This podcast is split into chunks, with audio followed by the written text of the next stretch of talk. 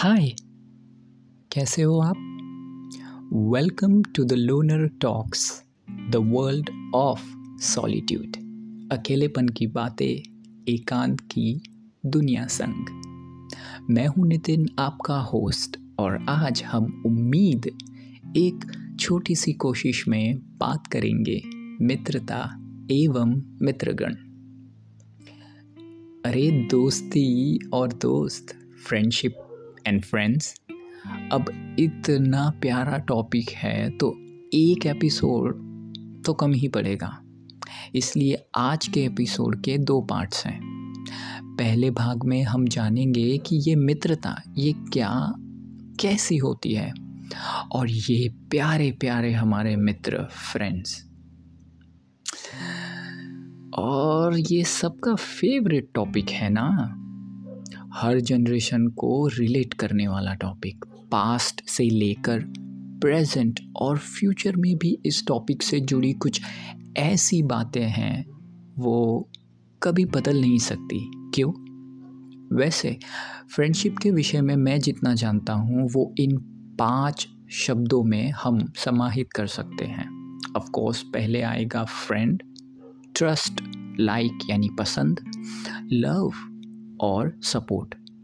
तो ये पाँच शब्द जो मित्रता की परिभाषा में आते हैं।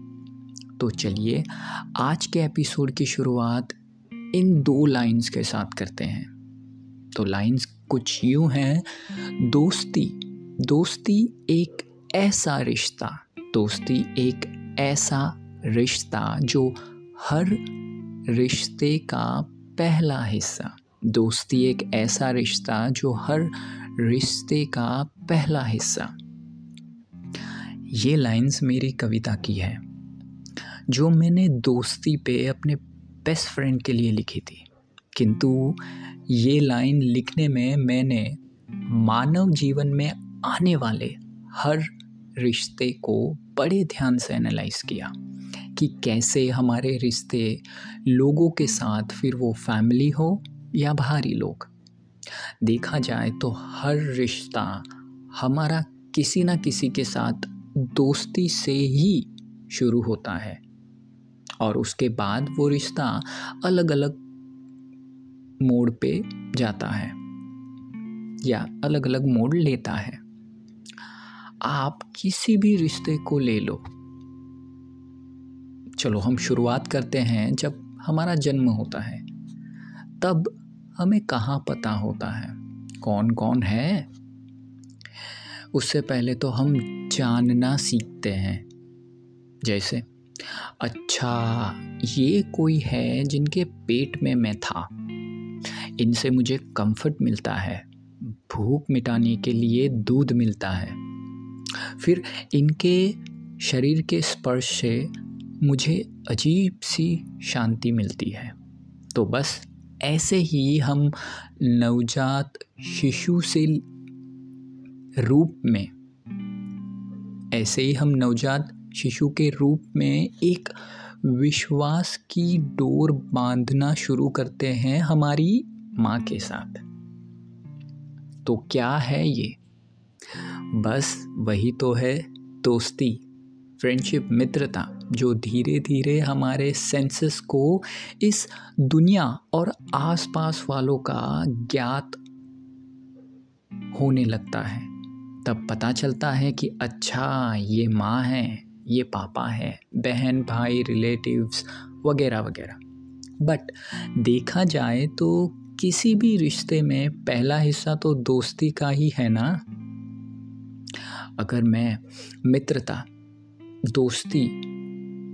इस रिश्ते को अच्छे से समझाऊं तो दोस्ती यानी एक अपरिचित, अजनबी अननोन पर्सन को जानने की और उस पर विश्वास करने की प्रक्रिया, जो हमें सफलता और असफलता दोनों का ही स्वाद देती है। ज़्यादातर हम, हमारी ज़रूरत फीलिंग्स इमोशन सराउंडिंग टीचिंग इच्छाओं के आधार पर आगे बढ़ते हैं। एक समय के बाद हम घर वालों के साथ इतनी दोस्ती नहीं रख सकते या नहीं रख पाते। इसलिए बाहर हम अपने जैसे हम उम्र या छोटे बड़े से दोस्ती बनाते हैं और इसमें कुछ गलत भी नहीं है। किंतु कभी कभी हमारे चुनाव गलत भी हो जाते हैं। क्योंकि हमारी भी कुछ इच्छाएँ हैं। या हमारी भी कुछ इच्छाएँ होती हैं, जिसके आधार पे हम अपने दोस्त चुनते हैं। वैसे दोस्त और दोस्ती की कोई परिभाषा तो नहीं, परंतु दोस्त वो जो आपको खोने के लिए भी तैयार हो। जब बात आए कुछ ऐसा करने की, जहाँ आपकी भलाई के लिए आपसे दूर हो जाए चाहे वो आपके नज़र में गलत क्यों ना हो, आपके लिए कुछ अच्छा करने के लिए। क्योंकि कुछ चीज़ों को समझने के लिए दर्द से बड़ी कोई सीख नहीं होती। जैसे एक माँ इतना दर्द सहन करके भी क्या प्रेम नहीं देती हमें? बचपन से लेकर अब तक हम जो भी गलतियाँ करते हैं तो पापा हमें माफ़ नहीं करते, हमें संभालते नहीं। हाँ कुछ चीज़ों की लिमिटेशन होती है जब बात फ्रेंडशिप की आती है, क्योंकि ये रिश्ता हम खुद चुनते हैं। इसलिए कई बार हम आसानी से तोड़ भी देते हैं। दोस्ती को समझाने का एक ही तरीका है और वह है अपने आप को जानना कि आप क्या चाहते हो अपने आप से। ऐसे मित्र को चुने जो आपकी मानसिकता के लिए अच्छा हो। इसका मतलब ये भी नहीं, थोड़ी मिसअंडरस्टैंडिंग या झगड़ा हो जाए तो बस सब कुछ ओवर हर रिश्ते को एक चांस मिलना चाहिए। जब हम इतनी गलती करते हैं, फिर भी भगवान हमें सुधरने का चांस देते हैं। और हमारे साथ रहते हैं। हर पल। तो क्या हम ऐसा नहीं कर सकते? किंतु ध्यान रहे, भगवान की कोई इच्छा नहीं है हमें लेके। कि वो जैसा चाहते हैं या उनको जैसा चाहिए, वैसा ही हमें करना है। वरना भगवान कहेंगे, मैं तुझसे नाराज़ हो जाऊँगा। अगर ऐसा हुआ तो उसी पल हम मर जाएँगे। तात्पर्य ये कि वो हमारे अंदर ही है। उनसे ही हमारी सोल को एनर्जी मिलती है। तो वो नाराज़ तो हम कैसे रहेंगे? खैर, मेरा ये कहना है कि जो जैसा है, वैसा उसे स्वीकार करो। लेकिन इसका मतलब ये नहीं कि उनकी गलत आदतों को भी स्वीकारो या नज़रअंदाज करो। अगर किसी की नेगेटिविटी आपको किसी भी प्रकार से हर्ट कर रही कर रही है या नुकसान पहुंचाती है तो आप अपने पीस ऑफ़ माइंड को चूज़ कर सकते हैं। लेकिन उससे पहले हर तरीके से सच को जानना, फिर कोई निर्णय लेना। ठीक ऐसे ही उनसे भी बचो। जो तुम्हारे अंदर की गलत आदतों को बढ़ावा दे या तुम्हें गलत आदतों में लगाए। चलना यार। अरे, कुछ फ़र्क नहीं पड़ता। अरे, इससे कुछ नहीं होगा। बस क्या, बस इतनी ही दोस्ती। अगर तू मेरा सच्चा दोस्त है तो मेरा साथ देगा। वगैरह वगैरह, इन सारे इमोशनल डायलॉग से बचना सीखे। यहाँ मुझे आप लोगों को बताने की ज़रूरत नहीं कि क्या करना गलत है और क्या सही। आपके लिए जो जो ज़रूरी होगा, वैसे आपके दोस्त और आप भी वैसे ही होंगे। लेकिन अच्छे दोस्त की पहचान इतनी कि अगर आपने कुछ गलत किया तो आपको बोलने से या डांटने से डरेगा नहीं। अगर सही मायने में कुछ गलत है तो आपको बताएगा। आपके इमोशंस का फ़ायदा नहीं उठाएगा कभी भी। दोस्ती में कोई लिमिटेशन ना होते हुए भी लिमिटेशन है। कभी भी खुद ही सब डिसाइड मत करो। सामने वाले को भी समझाने का मौका दो। हर तरीके से सोचना सीखो, अपने ईगो, अहंकार को साइड में रखकर बात करना सीखो। अगर सामने वाला नहीं करता तो आप अपनी लिमिटेशन के हिसाब से जानने का प्रयत्न करो। फिर भी कोई पॉजिटिव रिस्पॉन्स ना मिले तो आगे बढ़ना भी सीखो। जैसे दोस्ती दोनों तरफ़ से करते हैं, तब होती है। तो कोई इशू हो तो उसका निराकरण भी दोनों तरफ़ से होगा तो ही सब ठीक होगा। ये सोशल मीडिया के सभी पोस्ट है ना? रील्स, इन पे बिलीव करना बंद करो कि एक दोस्त काम और कंपोस्ट एंड दूसरा हाइपर, एक मूडी तो दूसरा समझदार होना चाहिए। देखिए रिश्ता कोई भी हो, समझना दोनों को होता है, वरना एक समझेगा और दूसरा सहेगा या इग्नोर करेगा। तो मैं ये दावे के साथ कह सकता हूँ कि जो सहन कर रहा है, उसका सब्र का बाँध कभी ना कभी टूटेगा ही, क्योंकि हम संत महात्मा नहीं हैं। हमें असर नहीं होता, ऐसा नहीं है। हम इंसान हैं और हम सबकी इच्छाएँ और आशाएँ हैं और जब तक ये सब रहेगी, तब तक हम दुखी भी होंगे, दर्द महसूस करेंगे और मूड स्विंग भी होगा, गुस्सा आएगा, सब होगा, किसी एक के कुछ करने से या ना करने से। ऐसा नहीं कि ये सब इमोशंस का आना और इन्हें फील करना गलत है। लेकिन फीलिंग और इमोशंस के चक्कर में आके रिश्ते को तोड़ना अच्छी बात नहीं। रिश्ता बनाया तब तो खुशी से और एक्साइटेड हो के बनाया होगा राइट तो वैसे ही एक तरफा दोस्ती नहीं होती तो एक तरफा एंडिंग क्यों और कैसे? जैसे आपका जीवन जीवन है, वैसे दूसरे का जीवन भी जीवन ही है ना। मित्रता जैसे पावन संबंध को इतना नीचे कभी मत गिराना। स्वयं भगवान ने मित्रता को एक विशेष स्थान दिया है।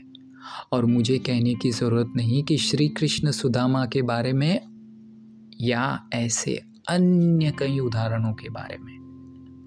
बेहतर होगा कि आप अपनी इच्छाओं से ज़्यादा ज्ञान को बढ़ाएँ, आवश्यकता से ज़्यादा अपनी समझ को बेहतर करें। जैसे किसी की अच्छाई देखकर उनकी प्रशंसा करते हैं आप तो कोई चूक होने पर माफ़ करना भी सीखे। एवं कोई चूक बार बार करे तो अपना हृदय मज़बूत कर डांटना भी सीखे जहाँ उन्हें भी पता चले कि भले कितना भी अच्छा क्यों ना हो, जो गलत है, सो गलत है। हर बात में साथ देना ज़रूरी नहीं और ज़रूरत पे साथ ना दिया जाए तो वह भी ठीक नहीं। हर बात पे किसी के ऊपर निर्भर रहना ठीक नहीं, लेकिन जब कोई बात तुम्हारी समझ में ना आए या तुम्हारे समझ से बाहर हो, तुम्हारी शांति भंग करे तो अपने मित्रों से सलाह लेना भी आवश्यक है। अकेले अकेले घुटना भी ठीक नहीं। दोस्त है, इसलिए उसकी बुरी हरकतों पे तुम इट्स ओके बोलो। वो चाहे बुरी हरकत आपके साथ करे या औरों के साथ। उसे ऐसे ही जाने देना भी ठीक नहीं। आपका दोस्त है, आपके साथ अच्छा है, लेकिन औरों के साथ रूड है तो आपको चलेगा। क्यों? क्योंकि आपके साथ तो अच्छा है ना? तो ये भी गलत है। वैसे लोग तब तक तुम्हारे साथ अच्छे रहेंगे जब तक तुम उनकी हदों को पार ना करो। इमोशनल सपोर्ट देना अनिवार्य है ओके किसी भी कठिन परिस्थिति में इमोशनल सपोर्ट देना अनिवार्य है, किंतु गलत आदतों को बढ़ावा देना भी उतना ही गलत है। आप सबके कई टाइप के दोस्त होंगे। Right best friend close friend किसी के तो नो नेम फ्रेंड भी होते हैं। फिर online friend in person friend school friend college friend tuition के फ्रेंड क्लासेस के फ्रेंड चाइल्डहुड फ्रेंड इत्यादि इत्यादि। सब में एक समानता रखना राइट right? सब में एक समानता रखना अनिवार्य है। किंतु कभी कभी हम किसी फ्रेंड को ज़्यादा स्पेशल या इम्पोर्टेंट मानते हैं तो उसमें भी कुछ गलत नहीं। अगर हम उनको प्रायोरिटी ज़्यादा देते हैं तो। किंतु यहाँ भी देखने की बात ये है कि वो प्रायोरिटी उनके अच्छे गुणों के आधार पे हो, क्योंकि वो कहते हैं ना कि चार से पाँच ऐसे आपके नज़दीकी फ्रेंड्स होंगे, आपके फ्रेंड सर्कल में, कि उनका इन्फ्लुएंस यानी उनका प्रभाव आप पे पड़ता रहेगा। तो यह बहुत ज़रूरी है कि आप उच्चतम गुणों का ही चुनाव करें।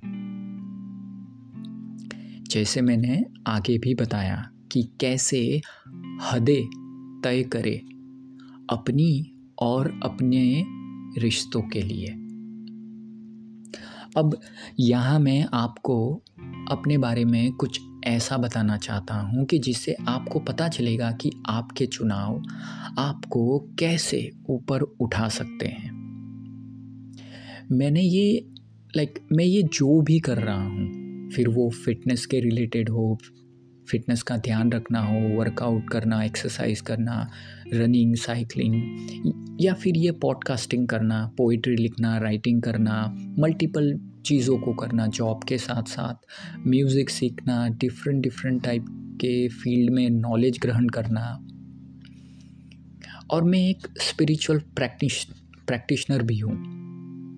और हर दिन मैं अपने आप को एक अच्छा व्यक्ति बनाने की कोशिश करता हूँ। मन का भटकाव होने के बावजूद अपने आप को एक नया चैलेंज देते रहता हूँ। हर तरीके से अपने आप को मानसिक या शारीरिक या आध्यात्मिक तौर पर बेहतर बनाने के लिए ये सब जो भी कुछ मैं करता हूँ अपने रोज़मर्रा के जीवन में, ये सब मेरे जो मित्रगण हैं उनके अच्छे गुणों के कारण, उनसे मैं एक सात्विक कंपैरिजन करता हूँ। वैसे मेरे ज़्यादा फ्रेंड्स तो नहीं हैं, चार से पाँच फ्रेंड्स मतलब लोगों का मेरा एक छोटा सा सर्कल है। और सभी मुझसे उम्र में छोटे हैं, ऐसा कोई नहीं जो मुझसे उम्र में बड़ा होगा। कोई मुझसे चार वर्ष छोटा है तो कोई नौ वर्ष तो कोई पंद्रह से सोलह वर्ष छोटा है मुझसे। किंतु मैं ये जो भी कर पा रहा हूँ, ये सब इनको देखकर, इनमें से बहुत, इनमें से बहुत सारे लोगों से मैंने अच्छी चीज़ें सीखी हैं और आज भी सीखता हूँ। यही तो है मित्रता, जो खुद भी आगे बढ़े और अपने मित्र को भी प्रेरित करे इंस्पायर करे। तो चलिए, इसे हम कंटिन्यू करेंगे इस एपिसोड के दूसरे भाग में। और उसमें हम जानेंगे कैसे आप अपने मित्रों से इंस्पायर हो सकते हैं और किस तरह उनकी कठिनाइयों से सीख ले सकते हैं और अच्छे बुरे स्वभाव से अपने लिए एक इमोशनल सपोर्ट बना सकते हैं। और अपनी मिसअंडरस्टैंडिंग को आप कैसे संभाल सकते हैं दूसरों के लिए? तो अब समय हो गया है कविता सुनने का। तो जानिए। तो चलिए हम सुनते हैं इस कविता को। और कविता का शीर्षक है, मेरी ख्वाहिशों का एक हिस्सा।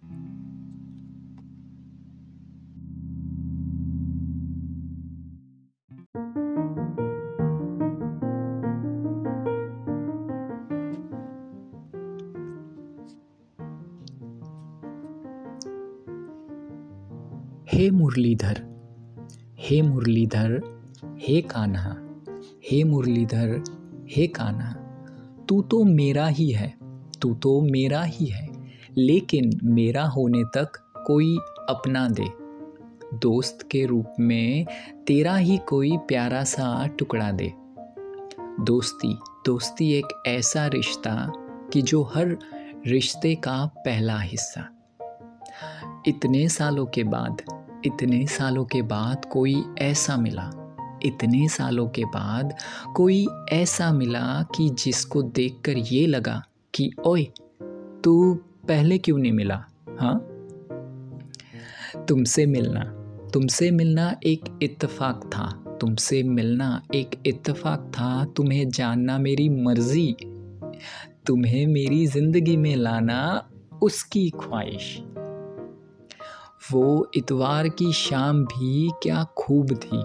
तुमसे बात करने की वजह भी खूबसूरत थी। तुमसे बातों का सिलसिला, तुमसे बातों का सिलसिला कुछ यूँ चला कि तुम पराए होते हुए भी अपने से लगे।